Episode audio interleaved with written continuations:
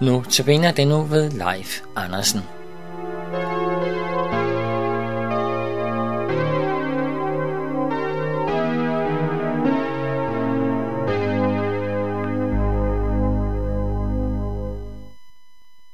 Velkommen til Notabene.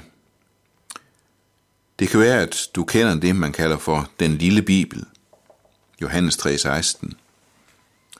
At således elskede Gud verden, at han gav sin søn, den enborne, for at hver, som tror på ham, ikke skal fortabes, men have evigt liv.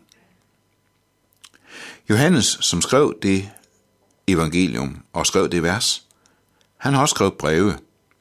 Og i dag, i den her uge, der ser vi på hans første brev, 1. Johannes brev.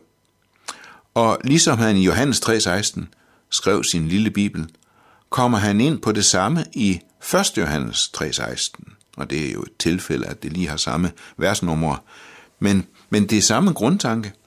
For i 1. Johannes 3:16, der skriver han, Derpå kender vi kærligheden, at han satte sit liv til for os. Derpå kender vi kærligheden, at han satte sit liv til for os. Og det er jo samme grundtanke. Hvor, hvorfor ved vi, at Gud elskede verden? At han gav sin søn den ene born.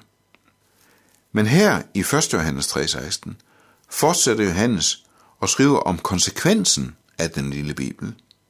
Han fortsætter nemlig og siger, så skylder også vi at sætte livet til for brødrene. Det får altså en konsekvens, at ligesom Jesus satte sit liv til for os, skal vi sætte livet til for hinanden. Sætte livet til for andre.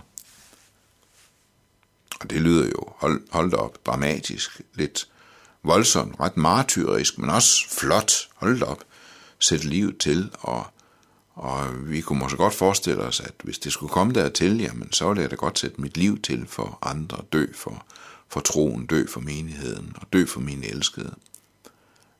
Men Johannes er så ubehøvlet, at han bliver meget, meget konkret og siger, den, der har jordisk gods og ser sin broder lide nød, men lukker sit hjerte for ham, hvorledes kan Guds kærlighed blive i ham? Så den der konsekvens af, at Jesus satte liv til for os, det er altså noget, der viser sig i så jordnære og dagligdags eksempler, som hvis du ser et menneske lide nød, og du godt kunne hjælpe, men lukker dit hjerte og ikke hjælper, så er det da et spørgsmål, hvor længe Guds kærlighed kan blive i dig. For så lukker du døren for ham, som er kærlighed. Ligesom han har sat sit liv til for dig, ønsker han, at du i det daglige skal bruge ressourcer og kræfter på andre. Og derfor fortsætter han også og siger, kære børn, lad os ikke elske med ord eller tunge, men i gerning og sandhed. Elske med ord eller tunge. Vi kender det godt, når man siger om folk, at han har det i munden. Eller man kan sige om en politiker, det er bare snak. Hvad vil det sige at elske med ord eller tunge? Jamen det kan for eksempel være en kristen leder, der gerne holder vidensbyrd og gerne prædiker om, hvor stort det er at komme til Gud og bede om tilgivelse.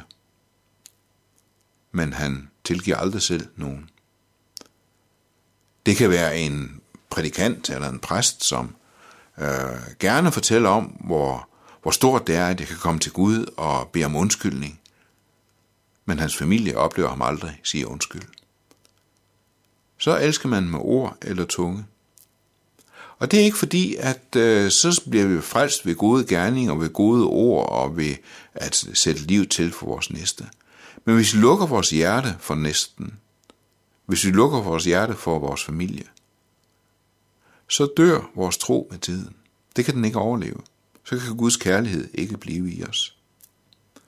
Og derfor er det, at han siger, vi må elske i gerning og sandhed. Det skal kunne ses på vores liv, at Jesus har givet sit liv for os, og vi ved det. Nu arbejder jeg som rejsepræst. Og det kunne jo være, at øh, når jeg drøner rundt så og rejser som rejsepræst og gerne fortæller om Gud, og jeg prædiker om Gud og prædiker om, om Guds rige, at det så lige bliver stanset op af et ord af Paulus, at den, der øh, ikke tager sig af sin husstand, er værre end vantro. Hvis man ikke tager sig af de nærmeste, hvis man ikke tager sig af sine første forpligtelser, så øh, lukker man sit hjerte for sin næste, og så lukker man i virkeligheden med tiden sit hjerte for Gud. Derpå kender vi kærligheden, at han satte sit liv til for os, så skylder også vi at sætte liv til for brødrene. Amen.